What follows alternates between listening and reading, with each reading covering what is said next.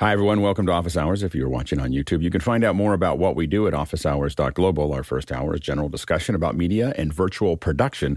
And our second hour is usually something we want to spend a little bit more time on. And today we have David Schumann from Mixing Station. Mixing Station is a piece of software that lets you control many, many different mixers all at once, you know, I mean, each one of them, uh, and gives you actually more control, more features than the mixers actually have themselves. And so uh, it's a really, really powerful app available on a lot of different platforms. And David's going to be here to t- talk about it and show us how it actually works. So uh, if you've got questions about that, check out mixingstation.app, um, .app, I believe. It's mixingstation.app. Um, and, uh, and take a look at that. If you have any questions, go ahead and throw those in for the second hour. If you've got questions for the first hour, you can, of course, use this. Uh, this is the uh, uh, our little QR code. This is askofficehours.com. So you can just type that in if you want to, but if you want to use the QR code, you can.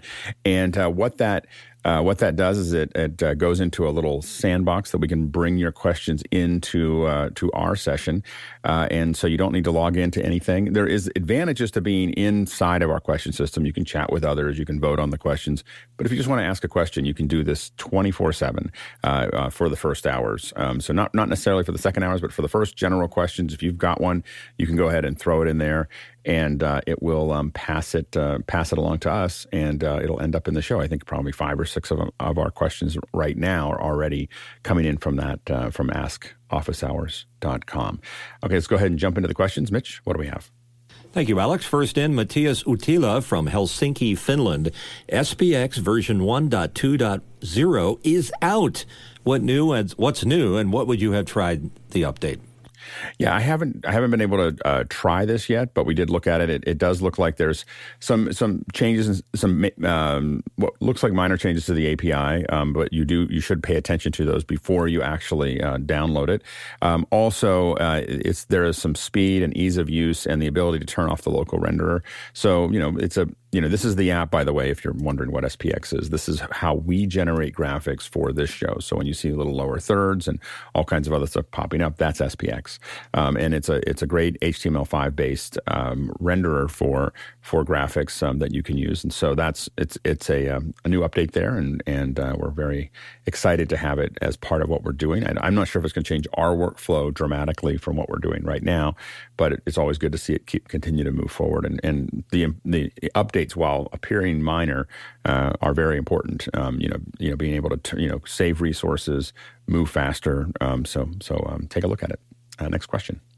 John Snyder from Reno, Nevada. What's the best way you have found to share portfolio and contact information at events and conferences? Has anyone tried QR based business cards? Go ahead, John. So remember when the card scanner things used to cost nine hundred dollars if you rented a booth, Alex? I'm sure you rented those a hundred yeah. times. Oh we what we developed is our own web based form that had texting capability and the ability to capture because anybody coming to the booth either wants more information or they want to get in contact with somebody in the booth. And so we set up a web form that would automatically send them the information out and it would capture the email and then send that into the database marked into Salesforce directly. It worked like a champ. Go ahead, Mitchell. Yeah, we used to uh, also use those RFI cards that were little plastic cards you could tap uh, your phone. Android had it first. I think Apple kind of got into it, uh, but uh, it was just easy just to tap somebody's phone and have that transferred. Go Bill. Yeah, I think that's built on near field communication, and I hope they continue to evolve that. I haven't been to a trade show or conference where I've had to exchange information like that in such a long time that I haven't really investigated it. But it seems like, pro, you know, with all these proximity sensors, uh, sensors in phones and near field, that idea of just put your phones together and it should automatically change it when you both say accept should be something that is ubiquitous out there by now. Good, Courtney. Yeah, Android has a thing called Near Share that uses low power Bluetooth to, uh, if you have it turned on uh, when you're in a group of people, you go to Near Share, and whatever you have set to Near Share, it will use as its uh, package, and it'll show you all the people within range of you, and you can you know, zap it out to anybody who has it turned on. I don't think it's, I don't know if it's compatible or if they make a iOS app that works with it though. I think it's actually iOS 17. I haven't tested it, but iOS 17, I believe, supports uh, transferring uh, contact information between two iOS 17 um, uh, phones. Uh, so, so I think that that's brand new of just the ability to do that very uh, seamlessly. But of course, not cross-platform. so so both of them. So Android people can stay with Android people, and iOS people can stay with iOS people. The That's most great. Effect- you get to weed out all those people of the other persuasion just automatically. you know, I would say that the the most effective way is to get the other person's contact information through a regular card, and then contact them afterwards and send them an email, uh, maybe even uh, connect with them on LinkedIn. Uh, you know, handing out. I will say that you know we did some QR code based stuff for office hours where we put that on the back you know, hoping that that would make it a lot easier for people to get that information. And it hasn't made really much of any, any difference at all.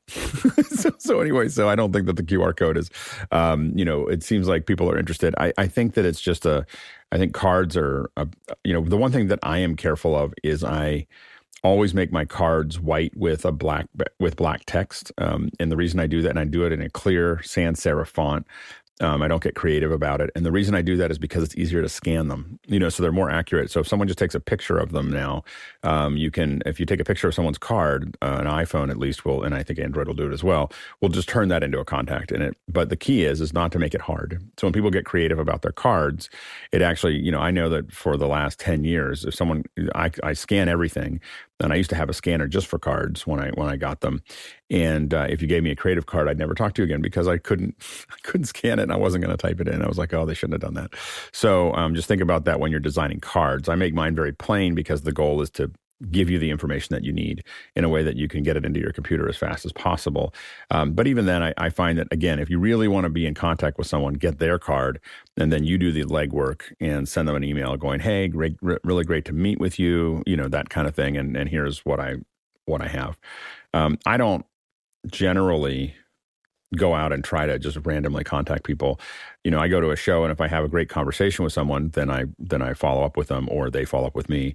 Um, and uh, I don't. I think that the a lot of times people's shotgun approach to that. I don't think is very effective. You know, I know that if I hand someone a card and then they send me some random thing and I didn't spend much time on working with them, I uh, a little perturbed that I got that I got something there. So so I think that that's something to also consider. Next question. It's our first QR question in from Chris Taylor in Carlsbad. Where do you recommend parking your unused domain names? And do you pay for the privacy option? And do you use the domain email system or you stick with Gmail, etc.? Go, John. Yes and no, and yes and no, and yes and no. uh, I use Sedo. I use Sedo to park domains. They have a parking service, and then if you've ever typed in a domain and it was close, or you typed it in backwards or something, and that page comes up with similar stuff. Those are ads on a park where you where you do a rev share with Sedo. Those work not so great, but you, they'll make a little bit of money. Uh, privacy option on my more expensive domains, I add privacy, and then for email, I use Google on on my main domains, and then I use whoever my host is. Usually inc- includes free email, and I just use those as uh, email. Good, Courtney. Yeah, I leave most of mine parked at the registrar that I use to uh, actually pay for them. Uh, a cautionary tale on email, though. Um, I did have a uh, one of my active uh, domains. Uh, I had email through that domain name, uh, and a lot of problems with the lower priced domain registers and and hosts, website hosts, will colo uh, all their mail servers to one IP address or one IP server. And what can happen is if somebody else that's coloed on that particular server gets infected by a spam bot, uh, the uh, the back end anti spam filters that are on all the major ISPs will blacklist that IP address. And once you get put on a blacklist, any email to your address or your IP address of your email server, which just unluckily happens to be on the same one as somebody who's a spammer, just goes into a black hole. It doesn't bounce. It doesn't say it can't be delivered. It doesn't give you an error. It just makes it disappear. So be careful. If you find that your emails are not being received somewhere, do a trace on the IP address of your email server and see if it's on a blacklist, because that can happen. Next question. Adrian Albach from Brisbane, Australia asks I have a client that is reluctant to allow NDI output on the Teams account, citing security risk. Is this a real concern or only those who don't know enough about NDI? Good morning. Well, the first thing I would ask is what are your specific concerns? um, where do you see a security risk specifically about NDI? Particularly since it seems from the question that NDI or this the Adrian is looking to use NDI as a feed into Teams, which means that it's never really leaving, NDI is never leaving the network in the first place. Uh, the second thing I would do is um, uh, head them over on September 17th to the NDI educational seminars part of IBC. Uh, I put a link in our chat and we'll ask Chad to relay that over to um, the viewers' chat. Go, Jeffrey. Yeah, if you have NDI that's unmanaged, you're definitely going to have some sort of security concerns. I always call NDI the ping pong ball that, that bounces all over your network. So if anybody has NDI tools, they'll be able to pick up what do you have if you're going in or you're coming out of it. So if you have, if you're something like a fiduciary, uh, you definitely want to be able to secure those things down. Have your NDI on its separate network. Have every, all your uh, all your IP addresses tied down, and uh, you'll be pretty secure for that. But if yeah, if you're just not comfortable using it, don't use it. There's many other ways to get that uh, video across. Next question. Aaron Koth from St. Louis, Missouri. A client wants to repurpose an old LED wall with a limited sending card into several vertical columns. The unit can't provide internal scaling for anything other than a rectangle. Does anyone know of a hardware scaler which outputs 540p? Yes. Um, I don't know of an inexpensive one that will do 540p. Uh, the one that you that we would typically use for something like that is a Barco um, or full. What used to be a Folsom, now it's a Barco Image Pro, um, and so you can Image Pro or Image Pro Two. Um, I think you'll get two channels with the Image Pro Two, uh, and uh, it is um, it will convert. The the interesting thing about it is it converts to VGA and DVI and all those things and back and forth from SDI and, and HDMI. Uh, it will do all the scaling. The, the hard part is it's about $8,000 or $7,000 per unit. Um, they work great. I don't know of a lot of less expensive ones that would do what you need to do. Most things now want to process inside of HDMI and, and, um, and SDI, and I'm not sure what hardware could be used outside of that to make that scaling actually work. You may want to look at the AJA has an R. If if if you can do HDMI, you might be able to use the AJA R. Uh, uh, I think region of interest ROI. Um, that um, that that could be that could be another option that you could look at. I mean, definitely there could be some options related to the FSs, but again, you're still talking some some serious investment to get that scaling to really work well. Next question. Peter Moore from Auckland, New Zealand asked Focusrite has released Gen 4 of their Scarlett interfaces. What are your thoughts? Go, John. Yeah, I just received this email last week. Uh, the 2i2 now finally has more gain that may be able to drive it in SM7B, right? Yeah. Uh, and they moved the they moved the mic jacks to the back. I thought that was interesting. So those are my only two comments on the device. Yeah, we'd have to test it as as we've said in the past. The, the problem that we've really had is that uh, that we've spent a lot of time DXing the these these boxes. Um, you know, like trying to figure out how to get the, why they were working ten seconds ago and now they're not working. Um, and so they've been a little. Uh, the Scarlett has been a little tweaky, um, so that's the thing that that that I that we find a little frustrating. Go ahead, uh, Mitchell. Yeah, I was just going to repeat that. Is that is it easier to set up because sometimes it's been a it's little not. bit of a project. I mean, the hard part is we a lot of musicians use them, and when we brought them onto shows, they have them all set up, and they say they work with them all the time, but then we get them, we light them up, and they we can't get them to. It won't see the audio, or doesn't, you know, or we have gain issues, or we have there's a whole variety of issues that we've had with the Scarletts, Um, we have a lot of other Focusrite stuff that's worked really well for us. It's not a general brand issue, um, but it is uh, those the Scarlett specifically are very popular, um, but also we found them to be very problematic when it comes uh, comes to uh, using it as an interface. Next question. Aaron Gencarelli in Flagstaff, Flagstaff, Arizona, need a simple way for multiple people to upload videos online to be shared amongst a group.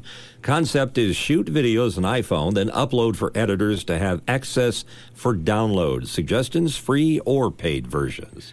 You know, you may be able to build up a shared uh, library. In, I mean, the easiest way, if you have iPhones, if it's all iPhones, then you may want to do a shared library within Photos. So you can share a library with Photos. People can very, very easily from their iPhone just be sharing that content. And the advantage there is it'll take the metadata with it. So if you've got you know HDR metadata and other things like that, and you can also use the HEVC, and there's a lot of other things that you have advantages to. Uh, you can even upload the RAW, or not the RAW, but the Apple ProRes. Anyway, the, a lot of that becomes very seamless if you're all using iPhones. If not, I will say that I would probably lean back to building a collaborator network inside of Frame.io um, and uh, have people upload it to there. Yeah, go ahead, Courtney.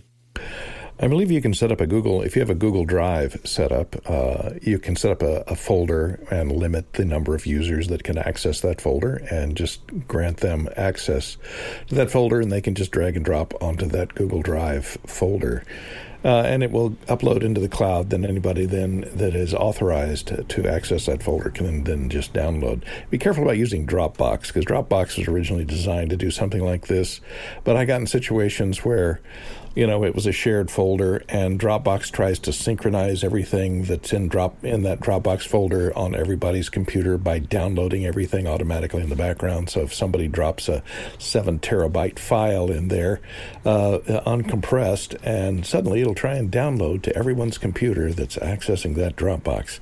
So be careful that that's not turned on, and uh, don't let people upload those huge files. Only compressed files. Go, Jeffrey. Yeah, uh, there is no there's no easy or cheap way to do this. That's that's the bottom line. And uh, what I would probably do is uh, just a, a, simple FTP uh, system, uh, or and some people have even tried and used uh, things like Plex and bring those uh, bring those in. But you're going to still have somebody that needs to set everything up. You're going to have to have somebody that needs to be able to manage all the permissions. You don't want to have anything completely open, or else somebody's going to get in. And next thing you know, all those videos that were uploaded are gone. Go, Bill. Yeah, I was just going to say, kind of reflecting off what Courtney said, uh, people on iPhones can shoot 3840 by 2160, and you get a lot of videos on that. They're really big files. So make sure that you communicate with your people about what their settings should be, or you whatever storage you have will get swamped pretty fast because people default to big files accidentally. Yeah, and I think that that's uh, again why we we that I tend to lean when I'm doing professional stuff. I tend to do frame.io. Um, so that if that's what I'm doing, if I'm doing something more informal, I might use again photos. If if everybody's on the same platform on the, on iOS. Um, so since you said iPhones, that that would be um, uh, that that would be you know the photos would work just fine and it would take almost no work to do that. Um, the Frame.io will allow you to do multiple platforms and it's really fast and just easy to organize things quickly. Um, and so I think that uh, I get a lot of files on Google and Dropbox and whatever the Teams thing is, 6365 or whatever, and or Drive. And they're all quirky. like, like, like they're all it's all quirky with with uh, frame.io. Uh, I send someone a link and they download it. Like it just works, you know. And so uh, so that's the it costs money to make it work, but it just works and it's fast and it and I don't have to think about it. So if I'm doing anything professional, I tend to use frame.io. Yeah, go ahead, Courtney. Yeah, you, you mentioned iPhone mentioned in the question. You got to remember these days, iPhone has become genericized. A lot of people just say on your iPhone because they have an iPhone, because, meaning a smartphone of some sort, even though, you know, a large percentage of the people out there may be on a different platform. It's become genericized, and so when people just say, you know, use your unless iPhone, you're, unless you're under 18, problem. Then, then when they say iPhone, they just mean iPhone because it's 90% of the market. Uh, next, next question. John Borntrager has a question. Did anyone else see the newest cam from GoPro, the Hero 12? I like the scheduled capture and hindsight functions. It looks really interesting. Uh, you know, the GoPro is, keeps on putting out new versions, and so they've got um, you know in the, the the test videos. I would love to test these these GoPros. I, I think I stopped my last GoPro, I think, was eight or nine. Um, and I just was like, I can't keep investing in this because the interface was so frustrating and there was still some heat issues and, and so on and so forth that we dealt with. So I just kind of stopped. Um, but I, I, have lots of them. Um, and, uh, and they, you know, I, I feel like looking at this one, every time you look at the demos, you're like, oh, I got to have that. And then you work with it and it becomes more frustrating. Um, but, but I will say that uh, the, the demo looks really impressive. I mean, some of the stabilization, uh, it's now doing 4K 120 uh, and 2.7 240 for slow motion. Um, and uh, it's got HDR. When they say HDR, it's not really what we, just to kind of uh, qualify it. It's tone mapping, so it's it's being able to get multiple exposures and tone mapping them together, or taking that raw data and tone, tone mapping it together. But it it does look like a pretty in, impressive camera. Um, go ahead, Jeffrey. So the one thing I always liked about my older GoPros was the fact I could plug it in, I could stream from there. I my last GoPro was GoPro 9, and the biggest problem was you always had to touch the screen to get the uh, get the junk off the screen for a clean feed. I do like the way this does look. They have that horizon lock, so basically your camera stays nice and still. But if, you, the gyroscopes start to see the camera turn, it'll keep the video nice and level. So I, I love that a lot. And if I was doing anything where uh, I was doing corkscrews, then uh, I'd, I'd, probably get that camera. exactly. Next time I get a, a, plane that's doing corkscrews, we're set. Uh, but it, it, does look. They have they have some shots there where they show someone going over. You know, it's a BMX biker going over these this kind of dirt road, and when you look at the raw footage, it's just completely up and down, and then you look at the smooth footage, and it's it's smooth. You know, like it, it really is pretty impressive. So it, I'd, I'd love to see it in action. Now, next question. From Chris Sabato in Albany, Oregon, I'm getting an awful sound when my announcer gets loud. It's loud but not overdriven. Line level from a Henry Engineering preamp into a Blackmagic Audio to SDI converter. Go ahead, Mitchell. Yeah, I was uh, working on this with Chris uh, on After Hours yesterday, and your first thought would be, well, it's some kind of distortion, but it is not. It's like all of a sudden, when the level goes above a certain point, the uh, the SDI uh, inverter or converter um, just goes bonkers. Um, it's almost like the frame rate flips out. So I think he might have a uh, a defective Blackmagic Audio SDI converter on there or an injector. Good, Bill. Ah, that sounds. Uh, if you've actually heard the sound, because that was my problem. When he said awful, I immediately thought of digital clipping because there's nothing worse than the sound of something running out of bits in a digital system. But if it's if you've heard it, you'll know whether it's that or not. Um, so probably isn't that. Go ahead, uh, Courtney. Yeah, see if it has a 32-bit float mode because that'll solve the digital clipping problem. Uh, other things that can happen with Henry Engineering, if there's an impedance mis- mismatch between the uh, microphone input and if it has transformers in it, you can saturate the transformer on the way in if you have a really loud mic uh, and a preamp in front of that uh, Henry converter. So it can be uh, the sound of a of a uh, transformer saturating can be weird because a lot of people haven't heard it before, and it can change your frequency response uh, quite a bit. You lose a lot of the high end. That could be happening, but the the digital splatter that uh, Bill was talking about was has a way in digital sound two's complement sound. If your if your uh, level exceeds the bit uh, handling capability, the bit depth, uh, it wraps around, and so a, a signal that's going up and goes past the peak level then shows up as a 100% negative value on the next sample. So that's what causes that splatter if they don't brick wall limit the stuff so that when it hits, rolls over from too many bits to too little bits, it doesn't go from positive to negative across a single sample and give you that splatter. And once you've heard that, you'll never forget it. go ahead, Mitchell. Yeah, I've heard those things that Courtney's describing there and Bill described, but this is not that. It's like uh, all of a sudden the audio goes ah, ah, ah, like that, like it's stuttering real fast and making weird noises. So there's something going on in terms of the transition from uh, analog over to SDI as a conversion. Yeah, I, I, mean, I do, I do, I don't think that that device has a limiter on it. I would consider putting a limiter somewhere in the chain before it's delivered to that device um, to to probably make sure that it's not going over. Um, you can actually see. Do you see frame loss as well, Mitchell? Um, I didn't uh, get a chance to see that, but we did talk about limiters. By the way, we talked about a low cost uh, DBX or something like that to put in the system. Yeah, having something that's going to limit that um, that that signal on the way through um, is, uh, um, uh, yeah. I mean, I would I would put it as far down the chain as possible, but definitely having somewhere before it gets into that uh, audio to SDI, you got to have a limiter somewhere there, probably right at the very end there before it goes out. Next question. JJ McKenna from San Rafael, California. After using Bluehost for nearly 20 years with initially great subdomain options, I need to migrate due to increasing arbitrary charges. What are good options that allow multiple subdomains for no added costs? Uh, go ahead, Marty. Well, I've been using USANetHosting.com for many, many years. Um, it's very affordable. It has lots of um, hosting space for, for website and data, and it includes email, although and which is pretty good, and you can divide that up into many different boxes. But I have run into that sending email issue that Courtney mentioned a little while ago. Um, so sometimes I'll use a different server for my outgoing email, but I use it the USANet hosting, which is my in my own domain name for incoming email. But uh, yeah, you can do subdomains there um, all you want. Next question. Next one in from Paul Wallace in Austin, Texas. Does a smart hub with USB that connects to your computer also charge devices that are plugged into it, or does it just serve to connect devices? What smart hub is recommended for Mac and PC interchangeably? Go ahead, Marty. Well, there are too many to try and list which ones are good, but it's all in the numbers.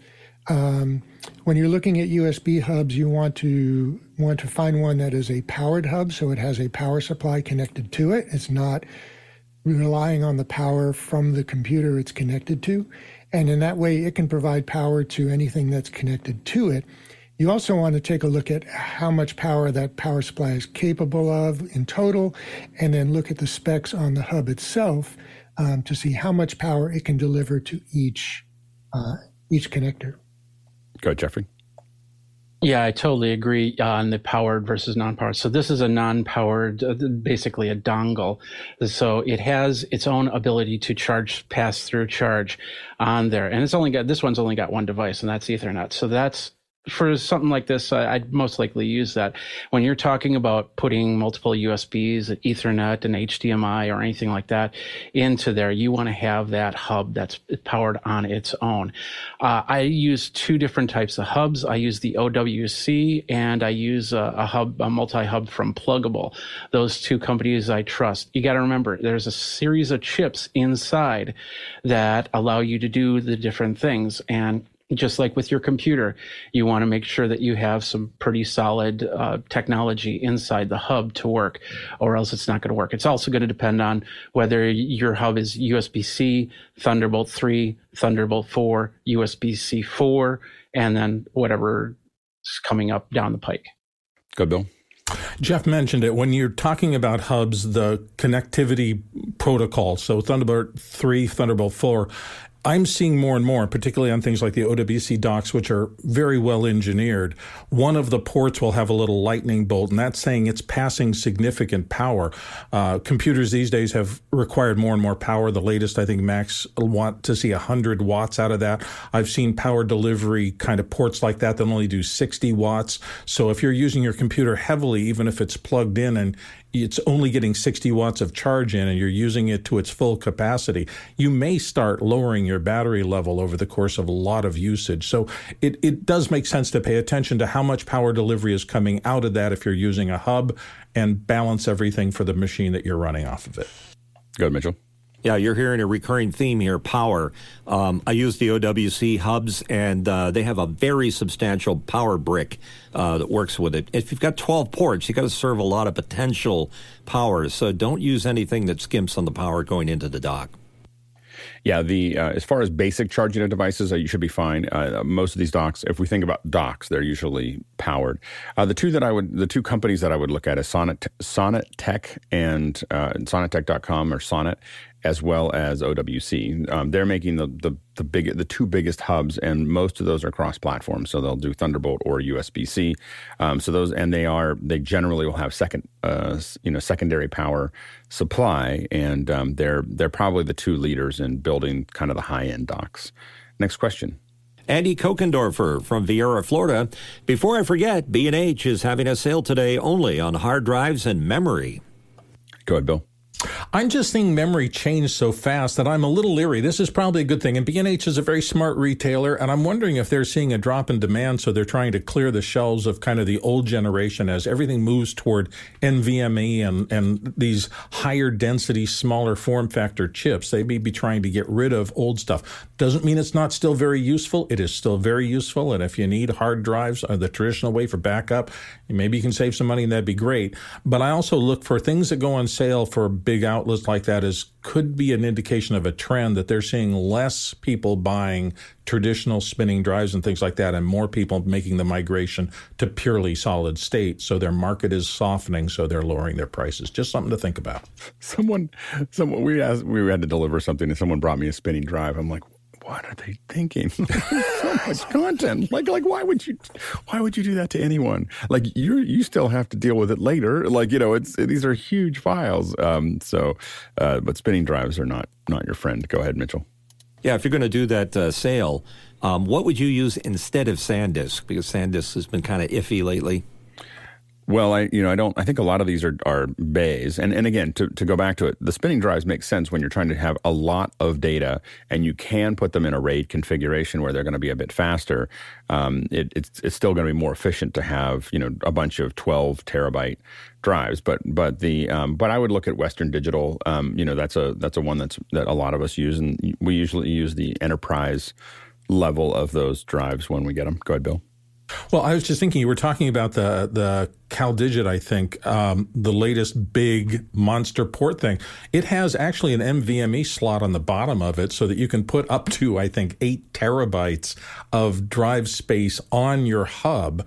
And so I see more and more people going to that kind of solid state memory as a drive substitute and just kind of building it into the system. So um, just a trend to watch for. Absolutely, and and again, the, the SanDisk issues were specifically with these. Um, they're kind of their four terabyte extremes, I think, and the two terabyte extremes.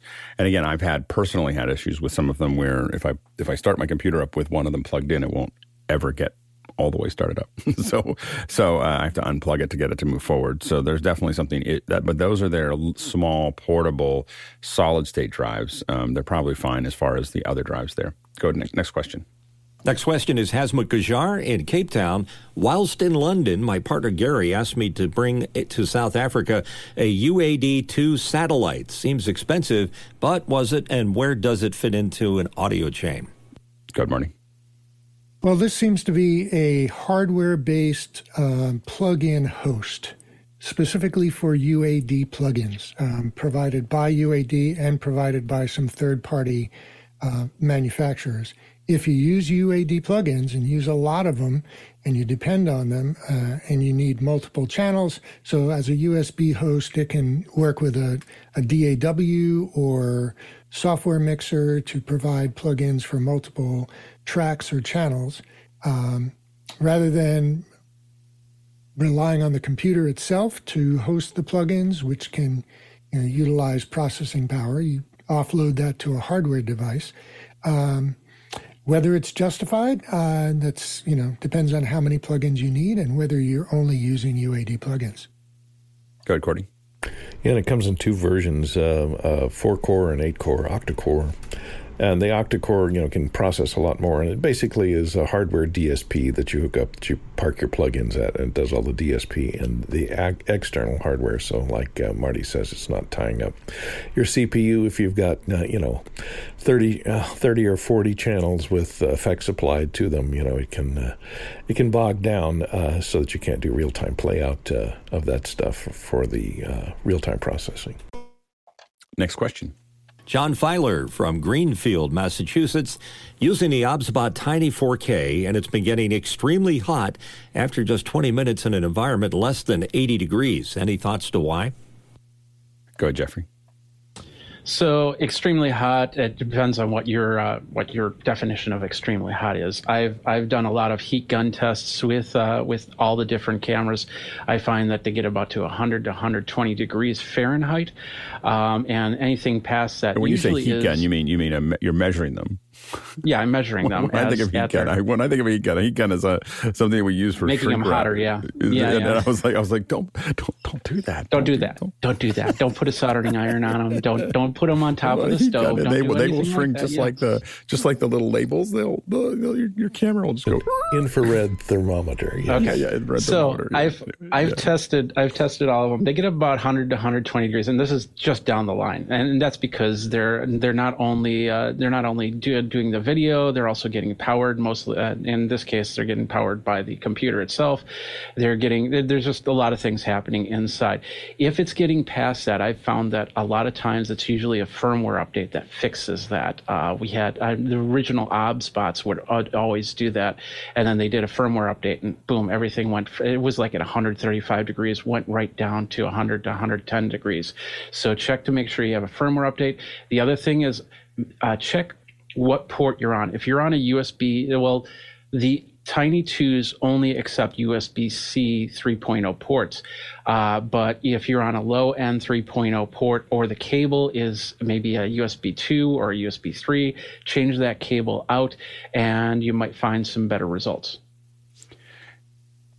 Next, uh, uh, uh, quick quick reminder, by the way, that you can still ask questions for the first hour and the second hour. We've got um, we, we, were talking about mixing station uh, in the second hour. So if you've got questions, get, definitely research. This is going to be a really interesting second hour. So um, so, so, stay tuned for that. Uh, you can also uh, ask questions for the first hour. We still have some room for for that. So go ahead and throw those questions in, and you can do it, of course, inside of Makana, our question system, or you can use this this little thing right here. Uh, you can use the QR code or just just go to askofficehours.com and uh, you can you can ask them there. So if you're not logged in, and it, that can work 24 seven. So that means that even if you're watching this on YouTube later and you see it here and you go, oh, I got a question, you can just type that in. You can save that URL and just type them in, and they all come in in the morning. We look at them all and we just push them into into the system. So um, so get, definitely take advantage of that. Let's go ahead to the next question. From Douglas Carmichael asking Elektron's Analog Heat Plus FX combines analog saturation with an effects engine. It's traditionally used as a hardware mastering device. Does anyone use chorus delay reverb on a full mix? Go ahead, Marty. Well, um, it depends on the material, I suppose, but I I I wouldn't want to bathe everything in the mix in reverb and such uh, I would want to use that very selectively on individual channels and change the parameters of the reverb to suit the uh, particular track. Um, there, incidentally, there, there's a. I went to see a band at a at a show, and it was clear to me that they worked hard on their show and they're individually great musicians, and I enjoyed the material but they were using a mixer that had a single reverb engine in it and everything was just awash in reverb and it just sounded muddy and just awful. It's really too bad it didn't serve serve them very well. Go bill. I don't think I would use that unit, but I'm just, in terms of does anybody use them? Yeah. Yesterday, I, I had a character in one of the books that I'm reading, and it's a computer that's melting down. So I can't tell you the number of effects I threw on to the computer's multiple voices in the mix of the character's head as the computer was going through bit rot and getting more and more confusing. So yeah, I was chorusing and flanging and going crazy because I was trying to separate multiple distinct voices. So everybody has different needs for the kind of work they do. I think you're talking about music, and, and probably those things are outdated sounds. But a lot of people do a lot of different work. So these things that you would never use probably have a place somewhere. Go ahead, Courtney.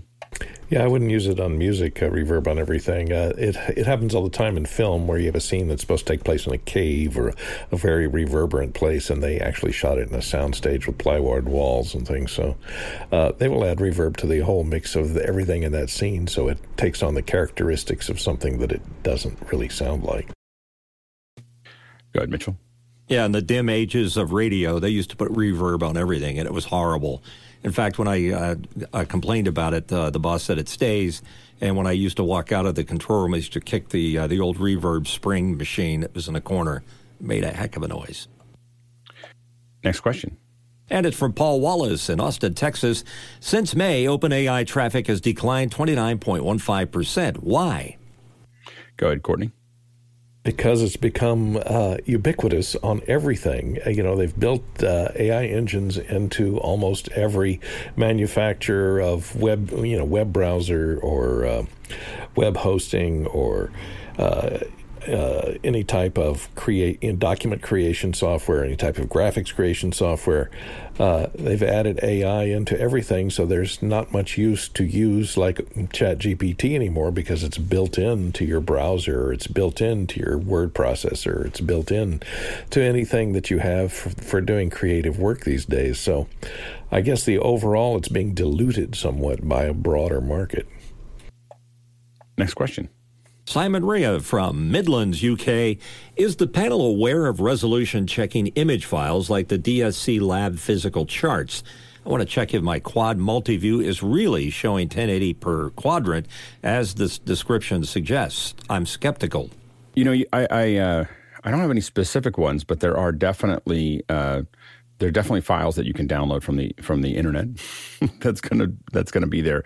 The things you're looking for are typically trumpets. Um, so trumpets are, are something that are pretty effective at showing you that. And so what you'll see is they'll kind of start out like this and come in.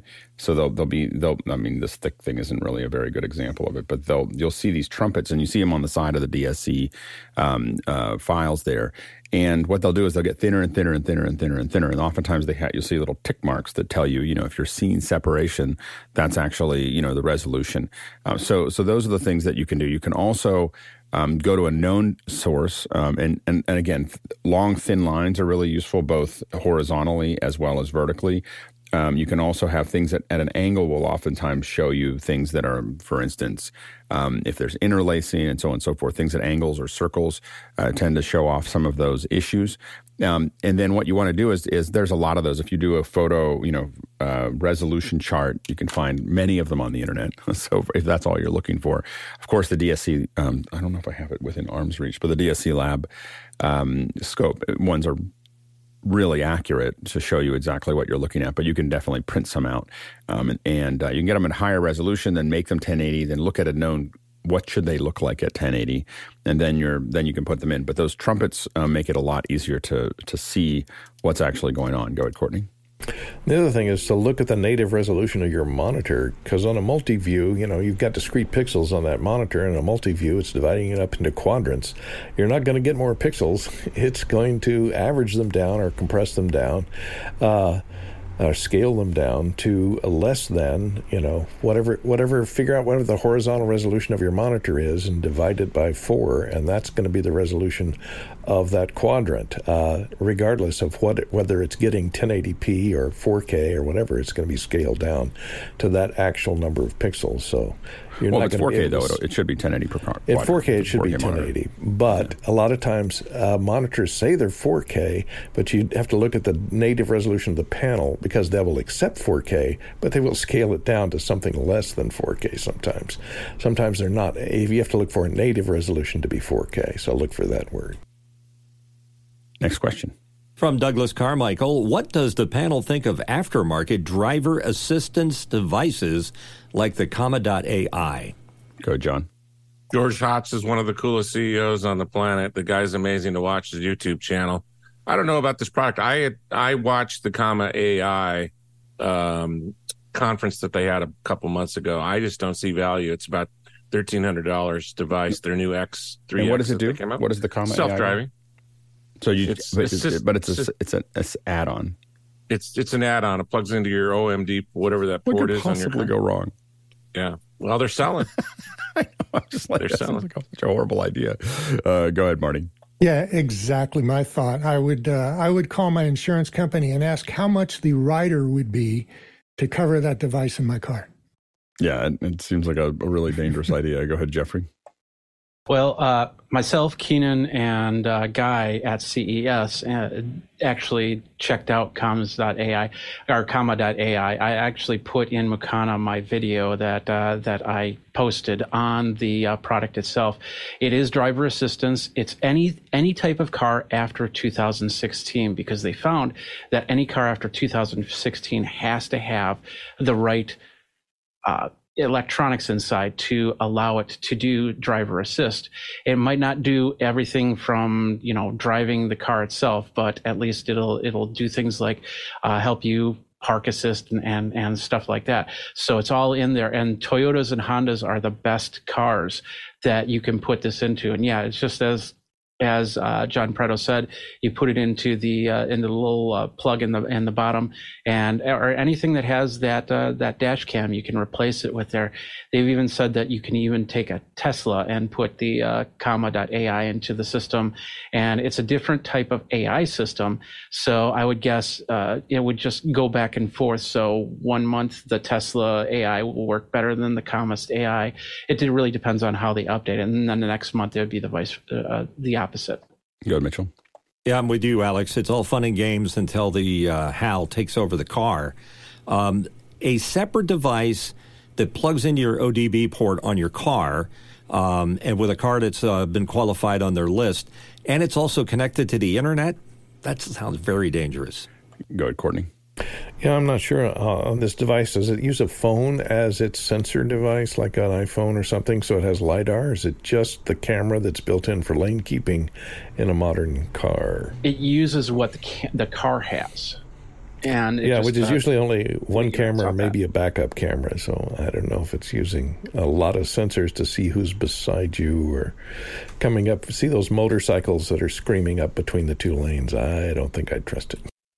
Yeah, it, it barely works for the cars that are that it's completely built for, uh, let alone um, like we're going to add this on. I, I, I, I don't know. I just it just seems crazy. Um, I maybe I'm missing something, but it just seems like a crazy thing to do to your car.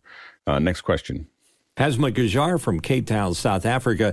Planning is commenced in building a studio. If I have a two person conversation in a single camera frame, does the Behringer C3 studio condenser microphone have a place? Go ahead, Mitchell.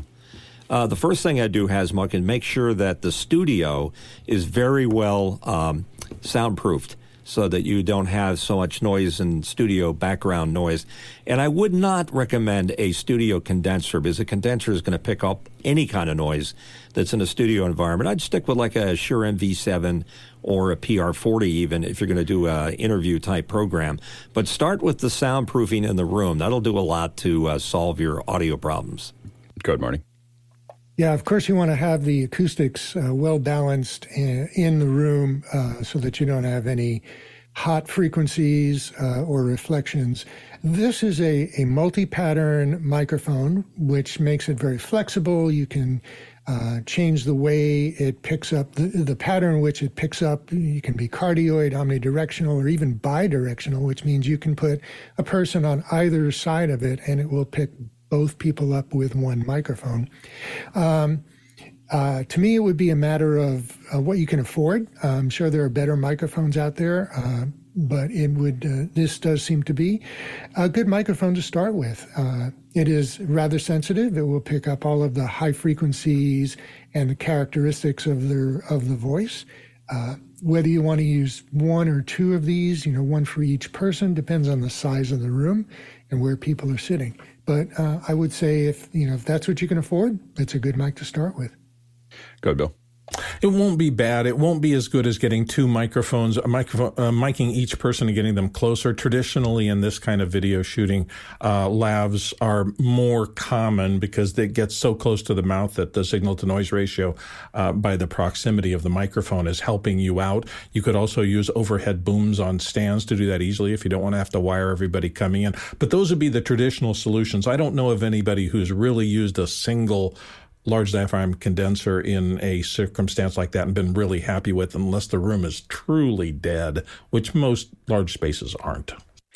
One of the things that I that you have to really think about is what people are watching. Are they really watching two people, or are they listening to them? And, and they're, they're happen they happen to be on video. Uh, if they're listening to them, you're definitely going to want two separate mics, and you're definitely going to want off-axis rejection, so they're not picking each else, else up. And you're definitely going to want something that sounds like radio. like it's and so I don't think I would use probably the Behringer C C3 for that. Um, but I think that I would give them individual mics with a lot. You know, again, the SM7B, the S, the MV7, the you know those types of mics have been really successful for us in this environment. We still try to spread them out a little bit, get them get them a little away from each other, uh, get multiple cameras um, in there if we can, uh, as opposed to um, right next to each other. Uh, it just depends on what the what you're trying to, you know, what do you want the viewer or listener to really have as their primary input. It'd be really interesting to hopefully we can maybe jump into after hours and talk more about the studio and see what you're actually planning. I think with, with more detail, we could probably figure out um, some pretty good solutions. Next question.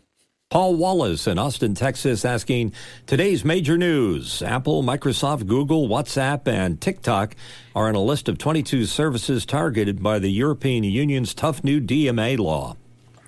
Uh, go ahead, Bill.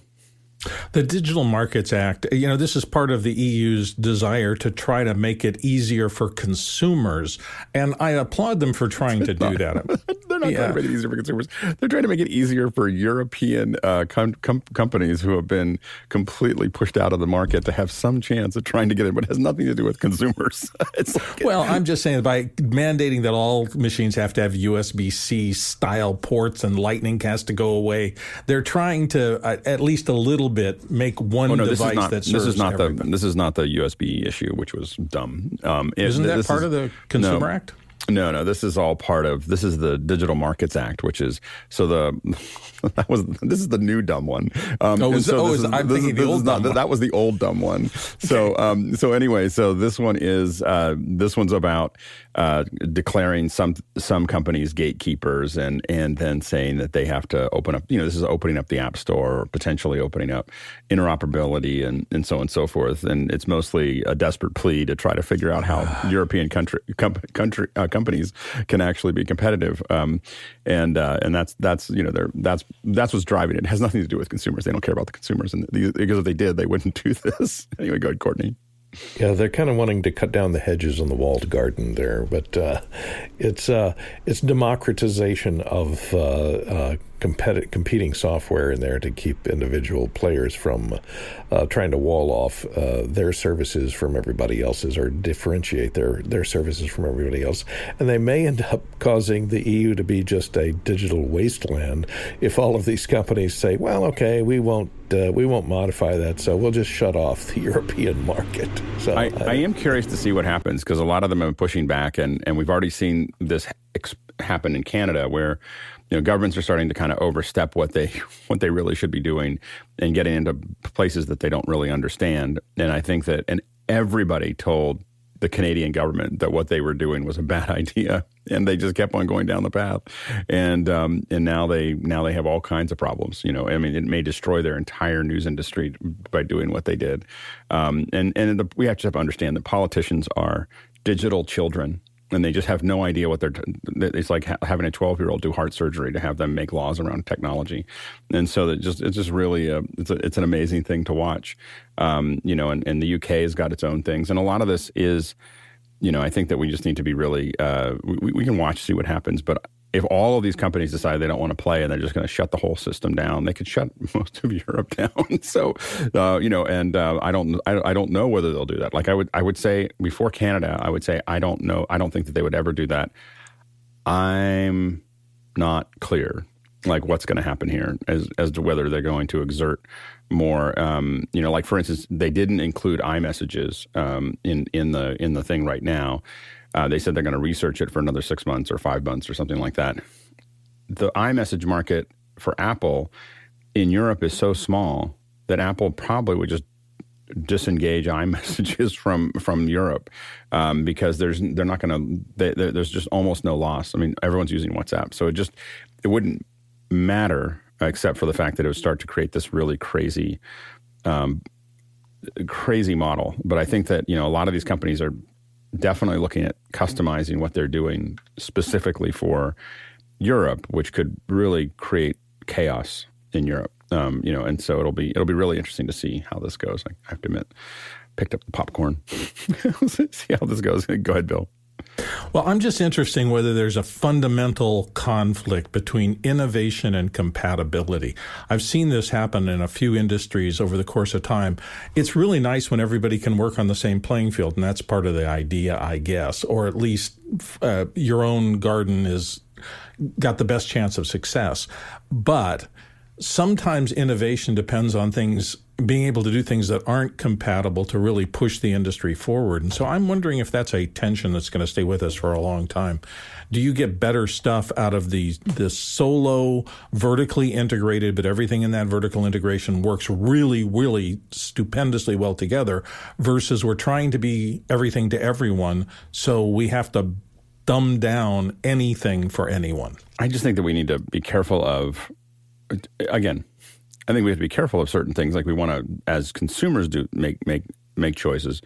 When the government steps in, I think that it should always have to prove um, measurable consumer harm. Like I think that that's you know like measurable consumer harm and a overwhelming, not just like a I have some percentage in the market, but an overwhelming monopoly. So a company having you know eighty percent of the market or ninety percent of the market. I think that when things said we had to put Windows in check, which didn't really wasn't very effective, um, they. Uh, you know they had eight ninety three percent of the market or something like that, and so that's a different that's a different model here. But what you're talking about now is building laws around com- companies that generally have I mean, there's a handful of companies that have a, a, vast majority, but most of the things that they listed there do not have uh, it's a pretty um, open market. What it is is a market that doesn't have a lot of European country, co- companies in it. so that's that's what they're trying to figure out.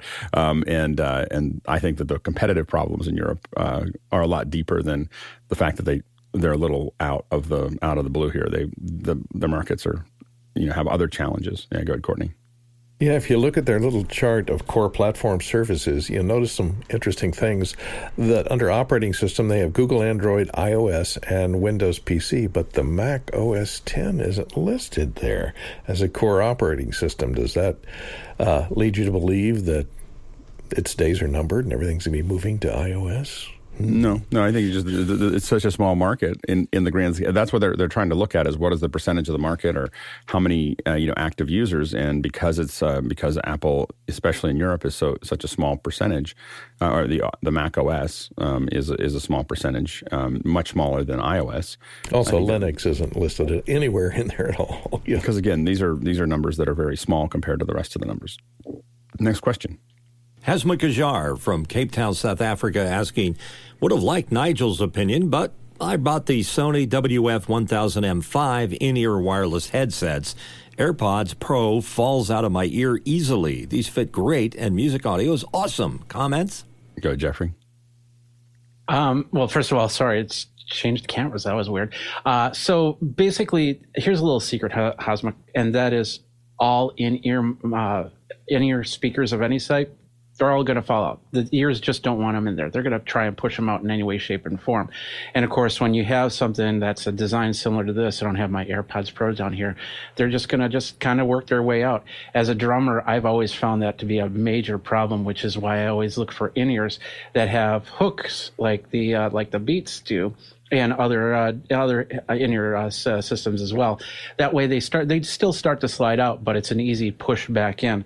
I've also been finding that a lot of people have been turning their uh, their AirPods, flipping them to the other ear and turning them up and putting them in their ear, and they found that it's a little bit better to keep in there. But the biggest thing is, yeah, they're always going to try and push out. So finding other ways to keep them somewhat in, so you can easily easily push them back in. That's probably going to be your best bet. Next question. Jacques Lumentro in New Orleans uh, asking, still looking to find what's the best speaker and amp setup with balanced wiring for playing guitar and bass on stage. Don't need a powered PA, just want a combo to play on stage that's balanced or a balanced modeler for Chris. Yeah, I'm, I'm still trying to figure out exactly are you trying to get balanced to the speaker or are you trying to get balanced to the um, uh, yeah, I'm, I'm, trying to. Yeah, I think that I'm, I'm going to leave this to Mickey. Mickey posted in the in the in the thing that you're looking for the fractal axe effects. Um, so take a look at that Fractal Axe-Fx. Um, Jeffrey, you're nodding. You you have yeah. Go ahead. Yeah, I, I, don't have a fractal, but my bass player does, and uh, he he plays in another band where their lead guitarist also has a fractal. And the cool thing about that is they can be paired in with MIDI. They can uh, switch back and forth. He can he could uh, turn his bass into a guitar, the, vice versa. Uh, so it, it's a really awesome system. I, I highly recommend it. And a uh, quick reminder, we have a lot of, of uh, coming up. Um, we have, of course, David Schumann's going to be here in just a second to talk about uh, Mixing Station. Uh, tomorrow we have um, Michael Dresden, uh, Chris Seeger, and Pablo uh, Garcia Sor- Soriano talking about HDR, the future of LUTs and conversion. These these discussions are heavy. like these are deep discussions uh, by some real pros that have been really thinking hard about this, and it's so we're very excited. It's really it might break your brain, brain a little bit as we as we go down that path, but it's definitely worth it. Um, it's it's a really really great discussion, and um, you should definitely think about being there for that one and asking the questions that you might have. Um, of course, we've got uh, brainstorming for what we're going to do on Fridays on Friday, so definitely check that out. Uh, today we have labs. Uh, we have a lab with um, Elle, and Elle is uh, from Isadora, and that is at 10 a.m. Pacific Standard, 1 p.m. Eastern, um, and it's a uh, uh, it's a really great way to learn Isadora are on these Thursday labs. So uh, come join Elle for that. And uh, we have a show coming up uh, for IBC. We're going to be covering IBC, and here's a little promo for it. European members of the Office Hours community are heading to the International Broadcast Convention in the RAI Center in Amsterdam to bring you the latest broadcast trends and technologies to Office Hours live from the exhibition floor.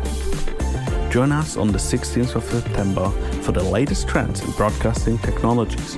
And this year, we are especially focusing on finding solutions for your production problems.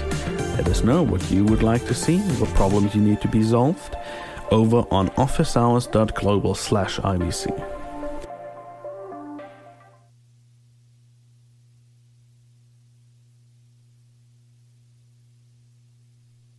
And welcome back to the second hour. And uh, we're really excited here. We're going to be talking about Mixing Station. Mixing Station is a third party application that controls over 30 audio mixing consoles from six different manufacturers, uh, from desktop, lap- laptop, phone, or tablet.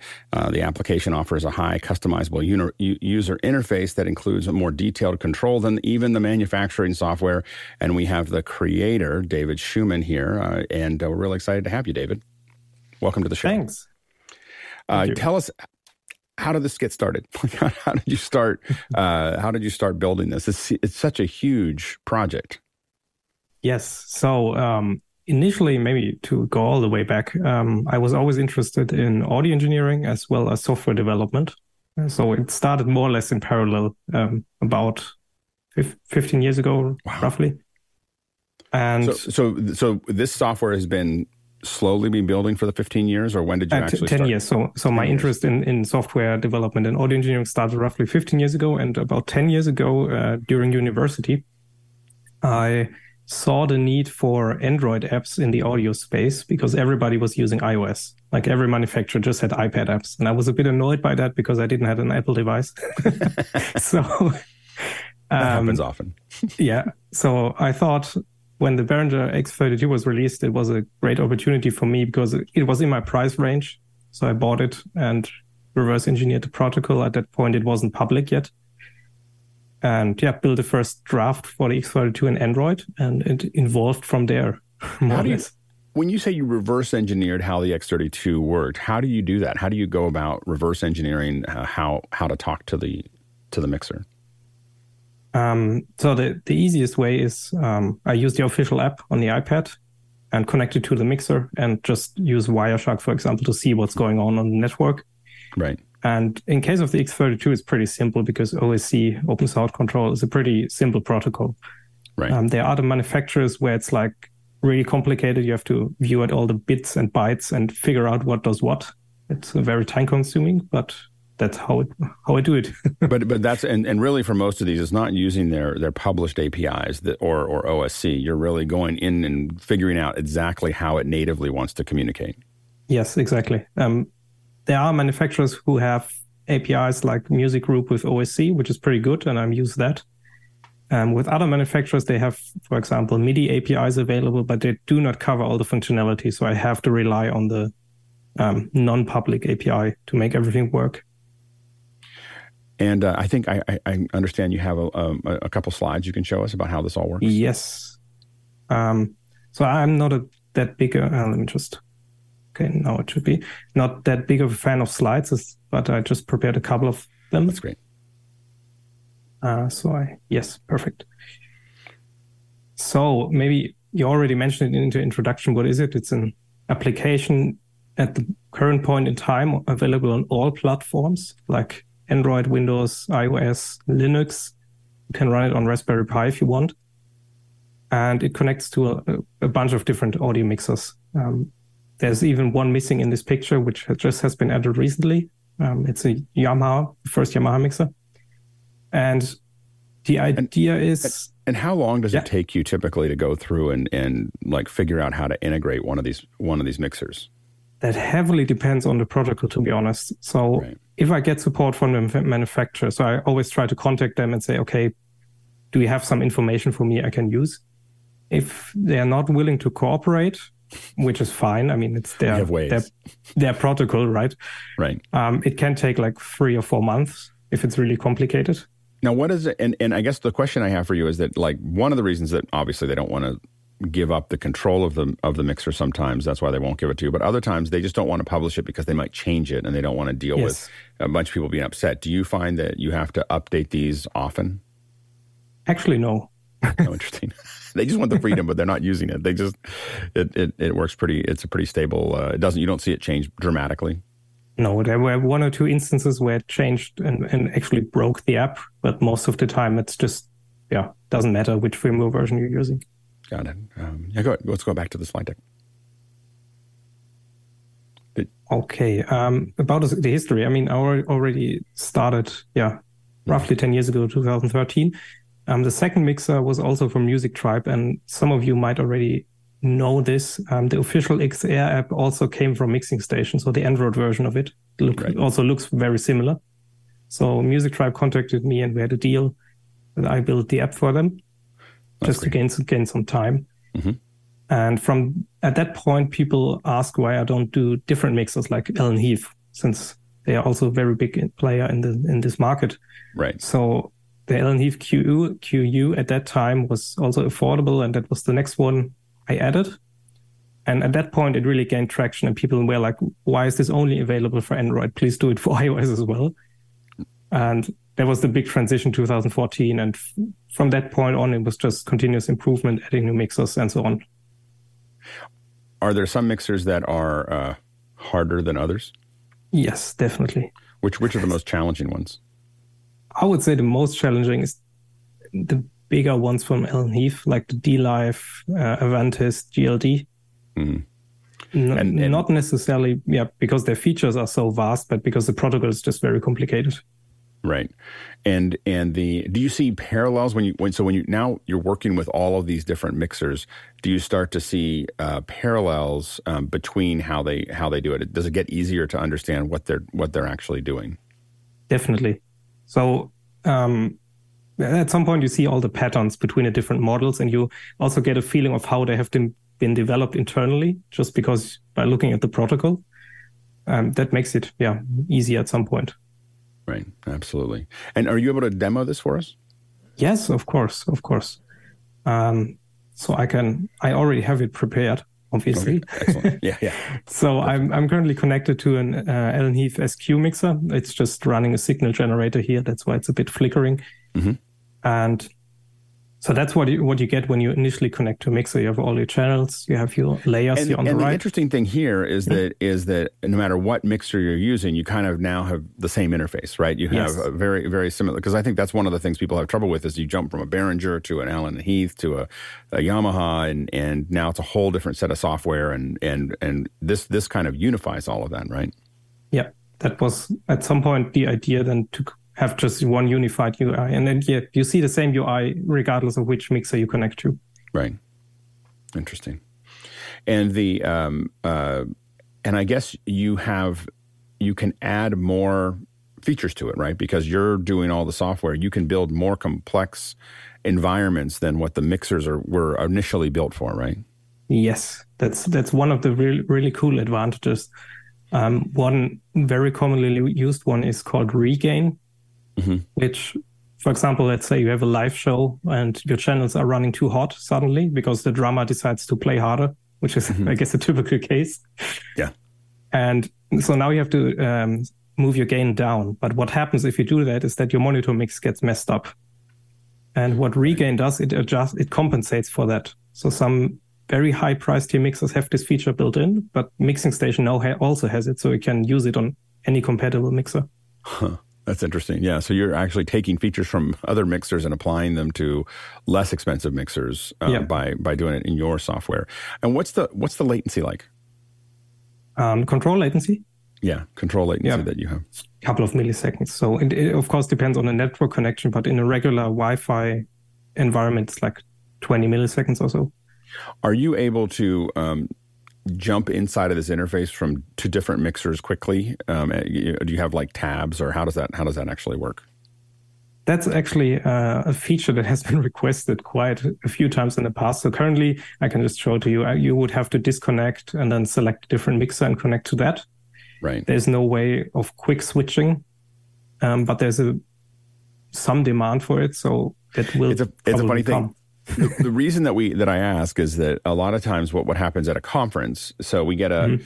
I get a conference and I have one really great A1, right? And they're they're there, but I have nine rooms to cover, and so I usually mm-hmm. have less skilled A2s or or less skilled A1s in each one of those rooms that are just managing the sliders.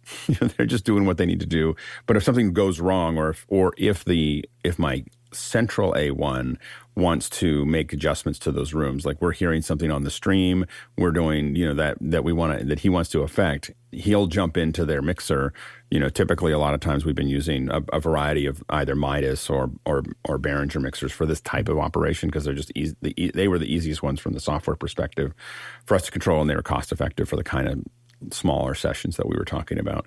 Um, but being able to jump between them was was something that that we needed, and that's that's why I'm.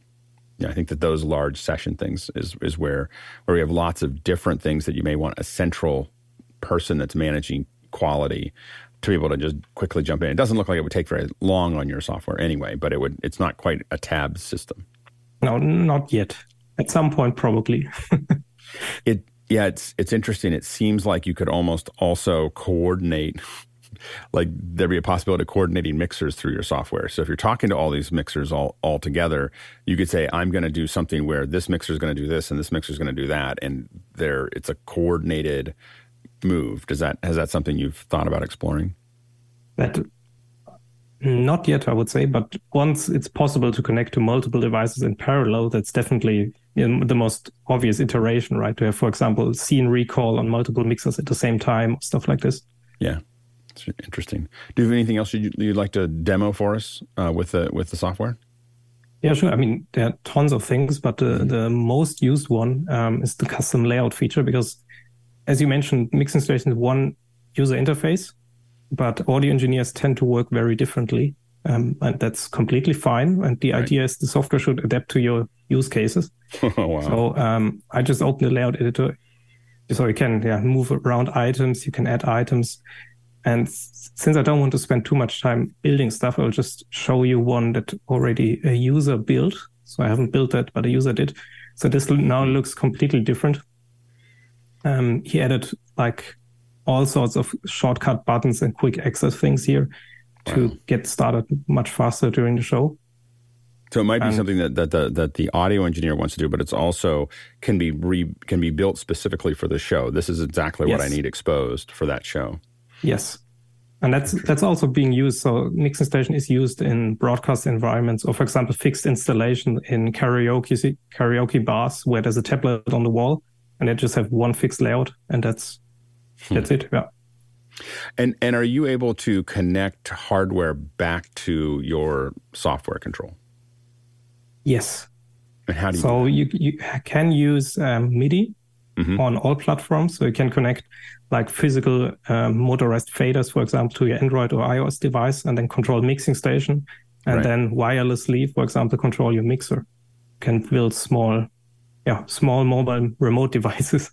That's amazing, because yeah, a lot of times you might want to have a handful of like little sliders that are all the way up, all the way down, all you know, something that that's just there to to work. Yeah. Wow, that's really interesting. Um, the uh, and and what's the cost of mixing station?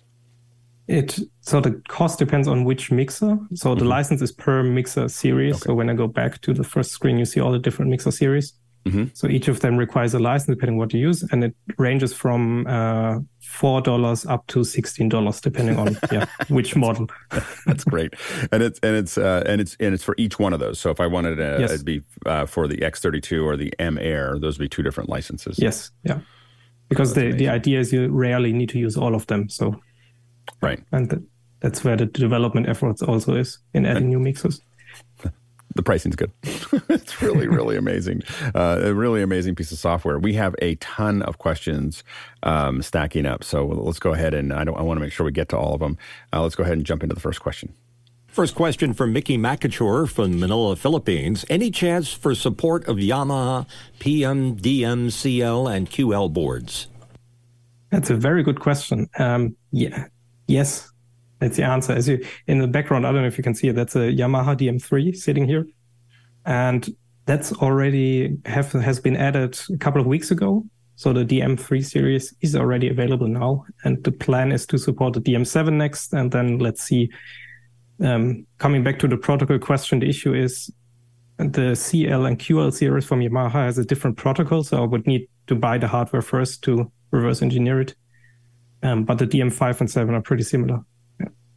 Interesting. Yeah. The, the, yeah. Because a lot of us use the, the QLs in, in the event world. Yeah. The QLs yeah. and the CLs are just massive, you know, as far as their, their penetration there. So interesting. Um, uh, next question. Tommy Shantz from St. Paul, Minnesota asking, what is a way to share layouts and is there a place where folks trade them? That's a very good question. Uh, yes, you can share them. So Mixing Station actually has a, a thing called community feature so if some people build some some layouts they want to share with the community, they can do that. Let me just show that. Um, so I can see here all the layouts that has been have been built by other people. I can download them. I can modify them if I want, and also share them again. So there's like a yeah community sharing approach. Next question. Next one in from Mickey Makachor from uh, Manila, Philippines. I find myself having to control multiple boards on nearly every show. Any chance that we can get the ability to control multiple boards from one instance of mixing station? Yes, I, that goes back to the initial question. Yeah, so it's it's technically quite complicated, but it will happen at some point. Next question. Peter Belbin from Houston, Texas asks Do you have the ability to monitor audio levels on a set of inputs and generate an output to another system that identifies which input is currently actively handling a signal? For example, video follows audio. Um, yes and no. So you can get uh, metering data out of the desktop version of Mixing or via MIDI, that's also possible. But so, yeah, if you have a MIDI receiving device that can handle the metering data, you could build something like that. Yes. Interesting. Uh, next question. Ronnie Hofsey from Tromsø, Norway asks, what is the focus for Mixing Station? What is it best at and what is it supposed to not be used for? Maybe share some practical examples. Okay. Um, the focus, it's, it's very broad, to be honest. It's focused from everybody from musician who does personal monitor mixing up to professional touring audio engineer. So it's it tries to cover the entire range, which is not that simple. Um, what it's not designed for, probably if you're very, very inexperienced and start using mixing station at the first place without knowing what your mixer can do or what features in your mi- are in your mixer, then you might be overwhelmed quite easily, to be honest. Next question. Douglas Carmichael asked, what languages is Mixing Station written in? That, that might surprise people. It's actually written in Java. Interesting. That's, I guess that, that, would make it very portable to move it around um, to, a, yeah. to, a, lot of different platforms. Yeah, I, I was um, just thinking about your last answer, and I was thinking that it could be something that, but for education or for less less experienced mixers, you could you'd still need someone advanced to get it set up but you yeah. could simp- it does allow you to simplify the interface a lot right? I mean you could have you can just say i'm just going to expose to you what you need to know and all you got to do is move these these sliders around. Yeah that's possible yeah but just out of the box experience is there is a quite steep learning curve to be honest yeah. Right right. Uh, next question Ronnie Hofsey from Tromsø, Norway. What is the future for Mixing Station? Can we see Mixing Station also take a bigger part in advanced automation, not just controlling the mixer, but also relay what happens on the mixer out to other stuff? In general, that's already possible. So the desktop version of Mixing Station also has an open sound control and a REST and WebSocket API. So you can already relay changes to third party applications or right. whatever things you want. Um, and in the future, in my personal opinion, is just currently focusing on getting Yamaha onboarded because that's, as already mentioned, a very big market and user group there. And yeah, see what the community comes up with in feature requests. yeah, I, I, think it's it's really interesting um, to have the it could in, in, in many ways, especially ones that don't necessarily as are as effective at supporting OSC or other things like that. This is kind of a interesting translation opportunity where you have you have the thing the the, the web sockets, um, REST, OSC. Um, if something can talk that, it can talk to the mixer through your through your software. Exactly. Yep. Yeah. Uh, next question. Jack Cannon from Phoenix, Arizona wants to know any chance the Flow 8 will end up being supported? Uh, I tend to tend to say no. The reason being the Flow 8 doesn't use any network connectivity, uses Bluetooth.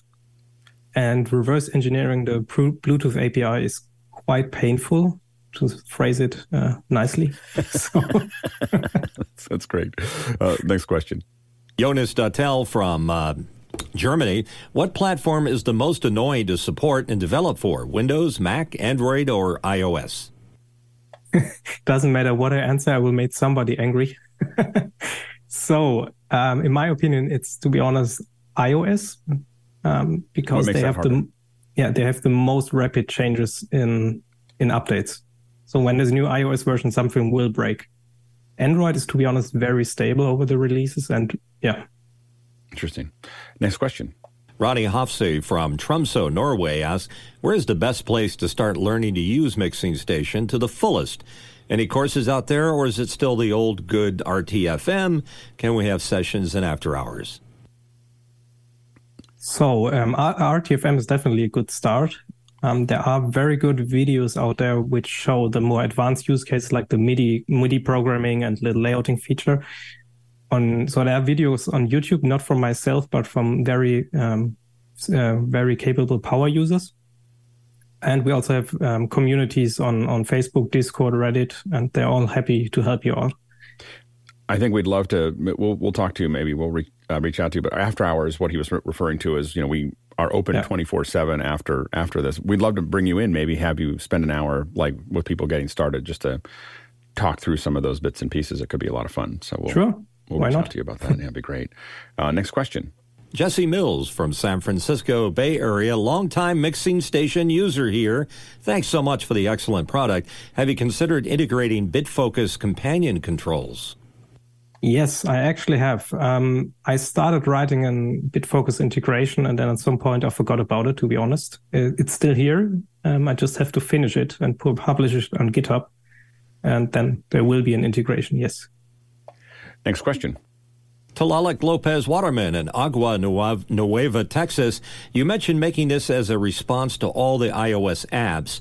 Now that you've been around for a bit, have you thought about developing for iOS at all? Mm, I'm not sure I get it sounds, it sounds like you. It sounds like you you do. I mean, because this is yes, available yeah. on the iPad and, and yeah. so on and so. Yeah, it's really interesting. Um, next question. Mickey Makachor from Manila, Philippines. Any chance of support for Calrec serial control protocol? And to be honest, I've never heard of that.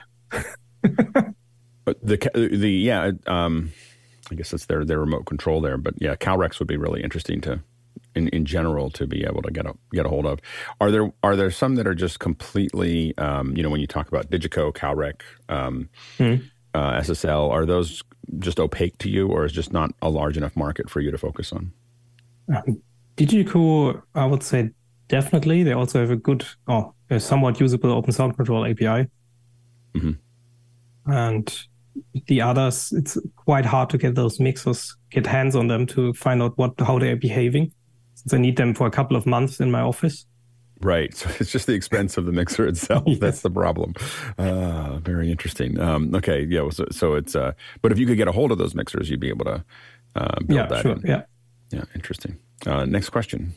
Peter Moore from Auckland, New Zealand asking, I'm assuming you've seen Controller, which runs on Linux, Mac, maybe Windows. How does Mixing Station compare, given I'm reverse engineering a controller panel written for Mac's Windows to Linux? Mm. Are you familiar with Controller? Controller, no. Okay, it sounds like, according to Peter, I haven't seen it either, so I'm not I'm not as familiar with it. So we'll we'll keep going. Next question. Jonas Dottel asks, uh, can you run Mixing Station on a mini PC and just have all the other users use AppLink on a tablet? Yes, uh, sort of. Well, AppLink AppLink is a feature in Mixing Station which allows you to link multiple devices together. So, for example, if you have two tablets, um, you can use one for the detail view and one to show your faders, and they synchronize the selected channel and stuff like this. So, you you can run it on a mini PC, but AppLink won't help you with the thing you want to achieve, like controlling it for multiple devices. So you can, to get this right, you, you can have a, a, couple different devices that are all, and each one of them has different, you could basically build a custom layout for three different devices to talk to the same mixer. Yeah. And then you can also synchronize them. So when you select channel on one device, it will update all the selected channels on the other device. And yeah. Right, that's really interesting because then you could have a very simplified interface for someone, let's say, in front of house, you know, or someone on stage could have a very simplified one. I just want to do this, this, and this. Um, but then somebody else has something more, or you can break those up into multiple, um, multiple solutions. I see you jumping to uh, another slide here. Yeah, just that, that's an example here for the AppLink. Um, on the left side, that's a monitor desk setup. So he uses AppLink. He has two instances of mixing station running mm-hmm. on two different devices actually. So when he moves the fader here on the bottom, the top detail view will automatically also show that channel that he just touched here at the bottom. So that's the use case for it. Oh, it's responsive. So it's it's but that's a that's a responsive. So it's got a behavior based on him moving that slider. Yes. That's really cool. All right. next next question. Douglas Carmichael asking, would you ever think of working with software-based cloud mixing platforms like Waves eMotion LV1 Cloud MX? Uh, yes. Um, we I, I, already worked a bit on the LV1 system.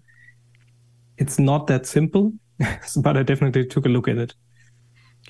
Next question. From Ronnie Hofse from Tromsø, Norway. Can I use a mixing station via internet for controlling a remote mixer?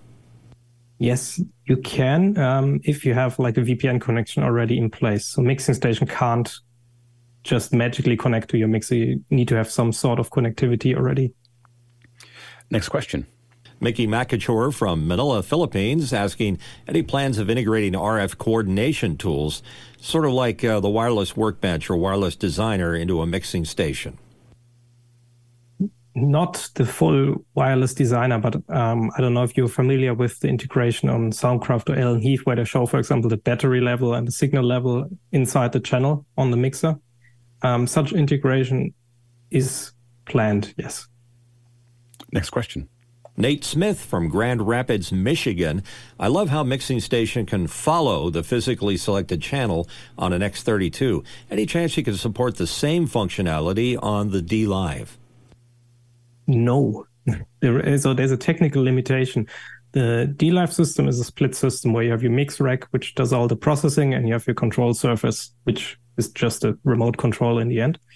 And the state of the selected channel is on the control surface, and this is not exposed in any way. So the mix rack doesn't know what channel is selected. Therefore, the mixing station also can't know about it. There is, however, a work- workaround for those mixers Mixing Station has a feature called uh, Follow Selection. That means when you solo a channel or PFL a channel on a mixer, Mixing Station will update its channel selection. That's that can be used on all compatible mixers as a workaround. Next question. Craig Kadoki from Toronto, Canada, asking, "Will you be adding support for Digico SD and S series?" Um, you know, Sounds like it's just a function of getting getting one in the in the office. So what you exactly. need, it's really so, just yeah. Go ahead. Yeah, sorry. Yeah, I, I, either need always the hardware or a very good emulator. So some mixers, uh, some software, for example, the Soundcraft VI series, it's in the end the full firmware just running on your computer, on your desktop, and that's enough for me to build the app. Um, where, for the where yeah, are you based? In Germany. Where in Germany? Uh, South Germany, near Heidelberg okay. roughly. Good. Um, I only ask because I think the other thing would be possibly finding a, a rental company. Yes. That you could, so there, there have been, with. Uh, to be fair, there have been a lot of people um, telling me they can lend their mixer to me for a couple of weeks or months, which is very, I'm very thankful for that. The issue is if there is a firmware update, I still need to validate it to make sure the app runs. As I mentioned, most of the time it will run, but there's a chance it won't and then I would still need the mixer again, and that's a bit of a hassle. So it's a right. two-edged sword. Next question. Ronnie Hofsey from Tromsø, Norway. Will the automatic ringing out function be depending on the specific mixer features? If so, what is the known difficulties and implications on different mixers? Yes, so to, to give a background, Mixing Station has a feature called automatic ringing out, which um, can be used to ring out monitor wedges on stage. And it requires the mixer to have a, a real time analyzer.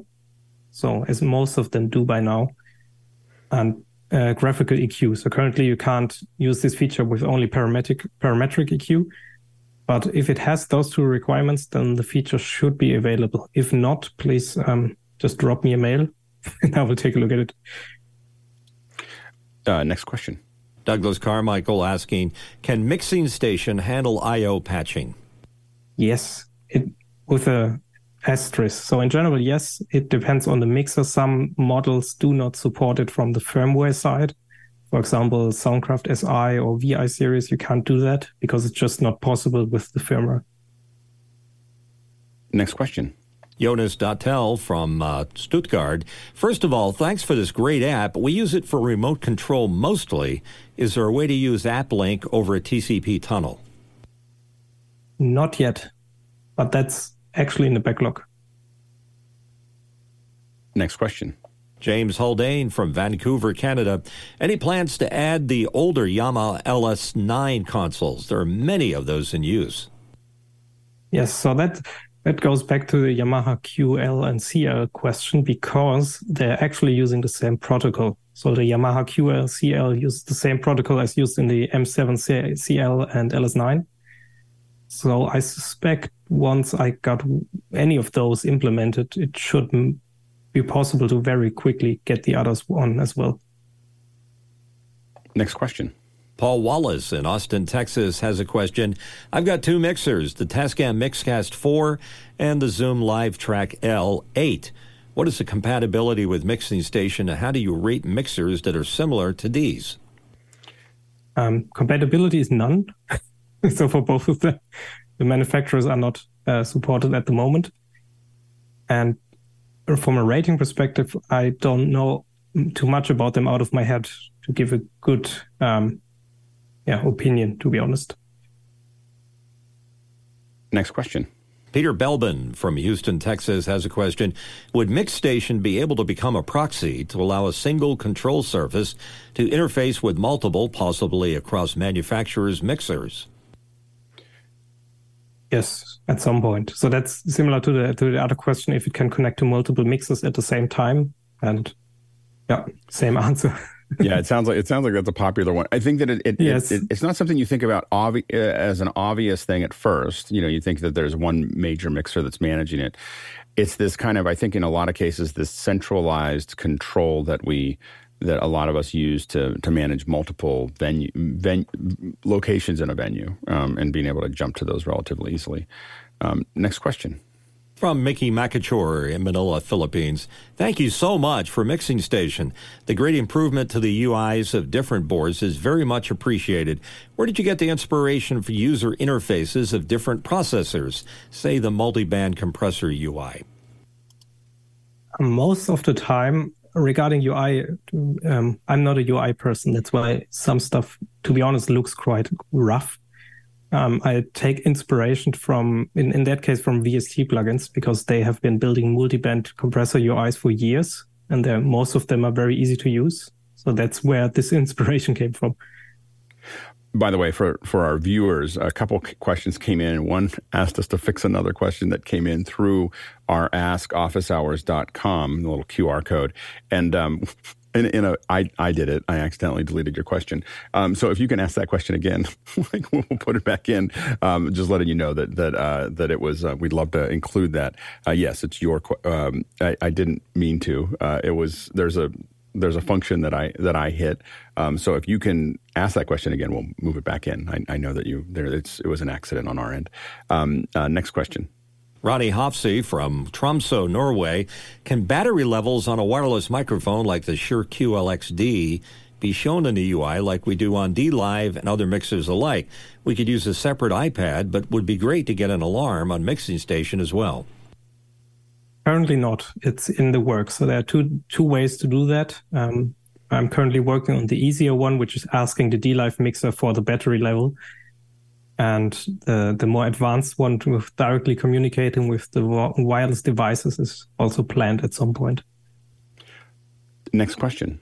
Peter Moore, Auckland, New Zealand, back again. Do you only control mixers or can you control effects processors too?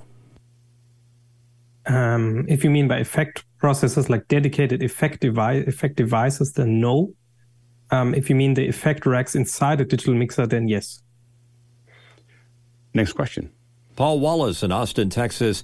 What low priced mixer under $1,000 US makes the most use of mixing stations features? Can what is and what is the license cost?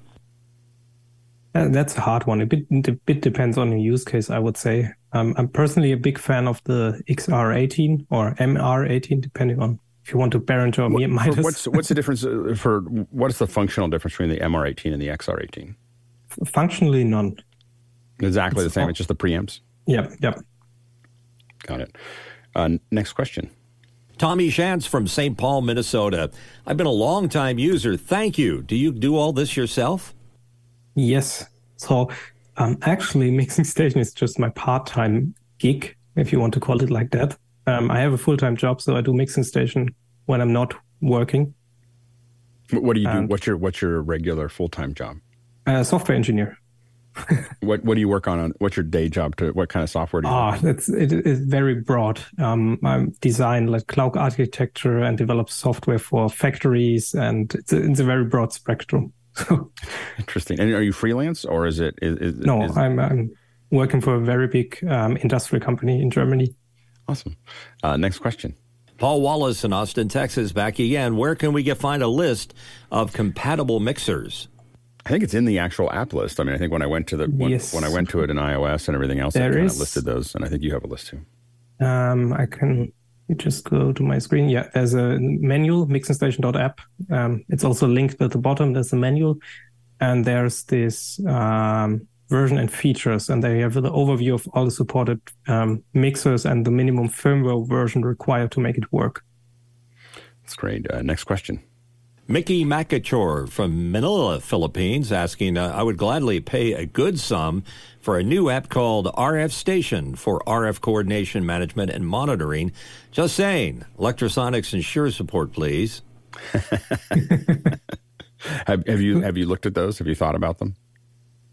Uh, yes, um, it's. I mean, it's a completely different area to right, do all right, the the stuff. Um, I, I, definitely looked at it. Um, let's see, maybe. Next question. And JJ McKenna from San Rafael, California asks if apps like Zoom expose their far end volume controls through an API, how readily could Mixing Station be modified to control these levels? Pretty easily. So if, if I never heard of that request before, that idea before to use Mixing Station for Zoom remote control, but if there's an API for it, it's usually pretty simple. Yeah, there's a, there's so there's Zoom OSC, which is obviously as it, as it sounds. There's a there's an interface to Zoom. So theoretically, you could be using Zoom OSC to control. That's be a really interesting model. Um, and again, this gets back into kind of controlling multiple things at one time. Um, yeah. But there potentially could be a way to do some really complex things about opening, closing mics and things and everything else, and tying that back into mixers. Again, I, I think that it's really interesting to see what you've already built of just one mixer at a time and building an interface that everyone can look at and making it flexible. I think a lot of us are seeing, and of course, I, I know there'd be a huge architectural, you know, lift is the you know almost taking some of what you see in companion but from an audio mm. engineering perspective of i'm going to coordinate many things a lot of us are doing shows all over the world at the same time so it's it's an interesting puzzle um, uh, next question Looking for some live support, John Preto from Las Vegas, and here on our panel, what am I missing? Tried connecting in trial mode, both from a Mac and an iPad. Never connects, but passes diagnostics. Um, is it the correct IP address? it's a standard standard question. I can ping it, and it passes the run diagnostics on both devices. Uh, then it should work. What you also can try, um, go to the gear icon network and then you see all your network interfaces and make sure the correct one is selected as primary. that might interfere with some protocols. If not, um, I'm happy to support you afterwards. Okay, Just, thanks. Next question. From Ronnie Hofsøy from Tromsø, Norway, what MIDI devices are really popular with Mixing Station? Most definitely the Behringer X Touch. Like m- most of them, I see the X Touch Compact, which are just eight faders, a row of uh, potentiometers and LCDs.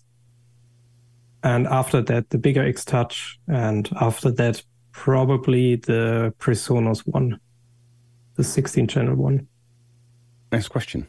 From Paul Wallace in Austin, Texas. Do you have a Discord or community? Yes, I we actually have. Um, I can just show you the link. So when you go to Mixing Station app, at the very bottom, we have all our social media links here Reddit, Facebook, Discord, and Twitter. That's great. Next question. Peter Moore in Auckland, New Zealand. Is the source on GitHub or private? Uh, the source is private not because I don't like open source. I'm actually a big fan of open source. The issue is reverse engineering the protocols. Um, I also have some NDAs with certain companies, and that prevents me from publishing any of those protocol specific stuff. I've thought about open sourcing some parts of it that just needs rebuilding of the app, and I'm working on that as well. So maybe in the future, some parts of it will be open source. For example, the user interface, so more people can build fancy stuff. Next question. From Marty Atias in Maryland, USA, and here in our panel, I've created a custom screen with just IFB push to talk buttons for a producer. What are some other unique custom use cases? Most of them are pretty straightforward that I saw. And the, the more interesting one are like karaoke bars or like convention centers where you have complex routing and you press a button and it changes the entire routing and stuff like this. Um, and since the last version, you can also do set value with fade. So you can like build buttons for, um, for example, pushing the guitar player up or some speaker up. And yeah, so that's, I would say, the most interesting one. Next question. Next question from Douglas Carmichael. What Java IDE and source control system do you use, and why did you choose Java? It's a very good question. So, uh, first of all, I use Java 19 IDEs IntelliJ and source control is Git. And I chose Java because um, the initial Android version was on Java and I didn't want to port it to any other language at that point.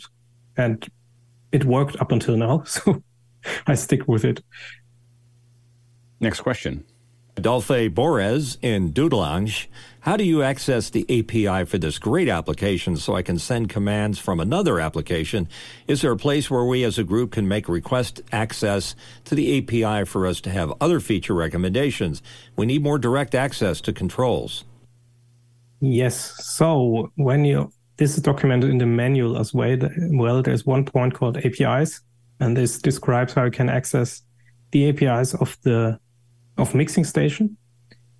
And when you want to request new features, there's on the web page the support button where you can either report bugs or request new features. This will then end up in this feature list here, and people can either up or downvote the task depending on how much demand there is. Next question. Ronnie Hofsøy from Tromsø, Norway, not only related to mixing station, but we will need a solid Wi-Fi access point that works in most stations or situations. What gadget is stable and known to work well with all that traffic that mixing station needs to transmit and receive? That's a that's actually the most um, most common issue is Wi-Fi. So that's a very hard topic. in general, I I'm the opinion the access point doesn't matter. Um, it can be like a $10 thing. As you need to make sure that you're using a free Wi-Fi channel, which is not used by any other wireless devices or other access points. That's one of the biggest things, in my opinion. So when you have, for example, wireless audio transmitters on 2.4 gigahertz, it will block your Wi-Fi and make everything fail. And when you get that figured out, there are scanner apps, scanning apps on Android which can help you with that and even a cheap access point works really well. I personally use um, a TP-Link outdoor access point. It's like this long one, which you can just mount to a microphone stand, put it up a bit, and that's usually fine. Next question. Nate Smith in Grand Rapids, Michigan.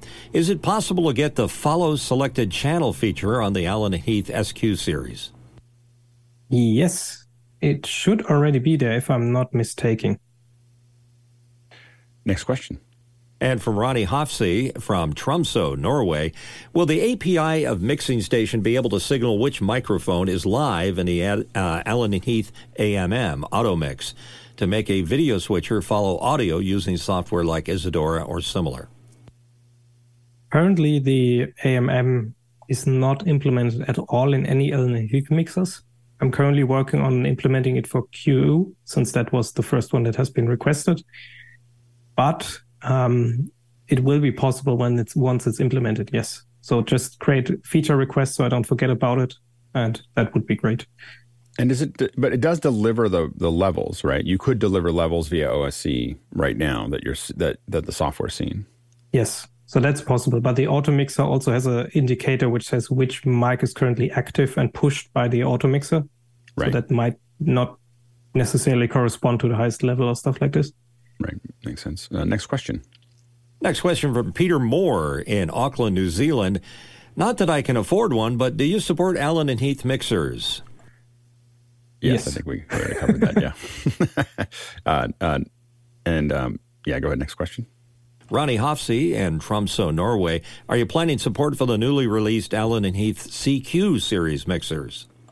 Yes. So surprisingly, even before the official release date came in, um, there was already a task for it.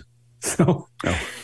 I'm I'm working on it. I first need to to get one. They're not that um, available at the moment here, but yeah. And as you look forward, what are the what are the big things that you're working on right now? Like, what are the things that you're you're looking out to? After today, probably multiple mixers at the same time. it's not that not that we were very pushy about it, but uh, no, no. But uh, I see the demand, and there are very good use cases for it. yeah, it's. Um, I think that the fact that I think it's it's going to take a little time. I really didn't know a lot about the software until until Marty brought brought you in, and as I started to look at it, getting ready for the show, and and what what really hit me, and now especially as we've talked, is just really thinking about having the idea that multiple devices or iPads or or computers could be looking at one mixer, but then they could also be looking at many mixers, and you could end up. What would be really interesting is to have. I know this will sound crazy, but to have the interface not even modal, where I could have you know one mixer over here, another mixer in the same interface, would be also another thing that would be really, really interesting. Um, next question. James Haldane from Vancouver, Canada. Do you have a favorite Android app? In general? Um, in general, yeah. a more hmm. general question there. Is there anything that you that you love on Android? Probably my Plex music player. But... Oh, there you go. Very good. Uh, next question. Douglas Carmichael asking Does Mixing Station expose an OSC API for controlling different mixers? Yes, uh, the desktop version does. So when you have it installed on macOS, Windows, or Linux, there is an OSC API you can enable, and then you can use Mixing Station as a proxy to communicate with the mixer. Yeah, that's great. Um, next question. Another from Douglas, and I just noticed that the DM3 support does not support I/O patching. Is that a Yamaha protocol limitation? Uh, it should. Oh, you're making me nervous. it should be there. uh, next question. From Marty Atias in Maryland, and here on our panel, can you invoke multiple instances of the software? Yes.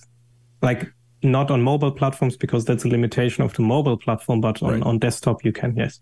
Have, how many of you ever implemented at one time? Um, you mean how many I had open or? Yeah, how many or, have you opened instances separate? Unlimited. I mean, it's very, very. It's, uh, it's just because it's not. It's, it's a pretty light piece of. Uh, yes. Yeah. Yeah, it rarely takes any resources, so you can like have 20, 30 instances, doesn't matter. Next question. Tommy Shans from St. Paul, Minnesota has a question. Have you helped other audio manufacturers with software interfacing besides the X-Air? Mm, it depends how you define help. I definitely gave my input to phrase it like that. I haven't designed it for them or gave or built code, but I I was involved in certain um, yeah programs during product development. David, thank you so much for your time. I know we grilled you. We grilled you this. all, all fine. yeah, it's really, really amazing. I think we're just really excited about your software. I think a lot of us, this is an introduction to a, a lot of people here for the for the software, and I think it's just a fantastic project. We're really, um, I'm, I'm, I'm kind of amazed that obviously there's some people in our audience that have already are already heavily using your software, but I'm amazed that given what I do, I've never, I haven't really seen it until we really got ready for the show. So we got to, I think on our end, we have to help um, help you uh, spread the word because it just looks like a fantastic platform. Um, thank you so much for for joining us today. Thanks a lot. It was a pleasure. and we'll we'll see if we can get you in for a, to do some uh, maybe some after hours, some sessions with our folks to see if we can get people off the ground because I think there's a lot of people today that are really excited about the software. Mm-hmm. Sounds great. Thank, thank you so much for the producers for all the great questions. We had a lot of questions today, uh, so we, we, just buzzed right through them. Um, so, uh, so thank you so much for all the great questions, both in the first hour and for the second hour. Thanks to the panelists, we can't do this without you. And um, thanks to the incredible crew on the back end that tried to keep up with all these questions that were rolling in um, as people got excited. And uh, so we had a great team managing the questions, managing uh, getting people in, managing the schedule, uh, developing all the software that we need to run this show, and of course, um, actually running the show and uh, and cutting the show today. We really appreciate um, all of your contributions. Uh, the Tlaloc Traversal, uh, we traveled, wow, 332,000 miles uh, to uh, to cut. To, that's what we would have had to walk if we had all had to walk over to David and ask the questions. Um, that's 535,000 kilometers, and that is 2.633 billion bananas for scale. All right, let's go ahead and jump into after hours. By the way, that's a record. I think that we we set a record on on how many uh, how many miles we covered answering these questions. John, what's the record for questions asked? I think we're like one off of it. Yeah, I think we're one short. We're one short of the record. So yeah. But uh, that was a lot of questions. D- David, your your surgical your surgical answers uh, you know, keep it moving really fast. So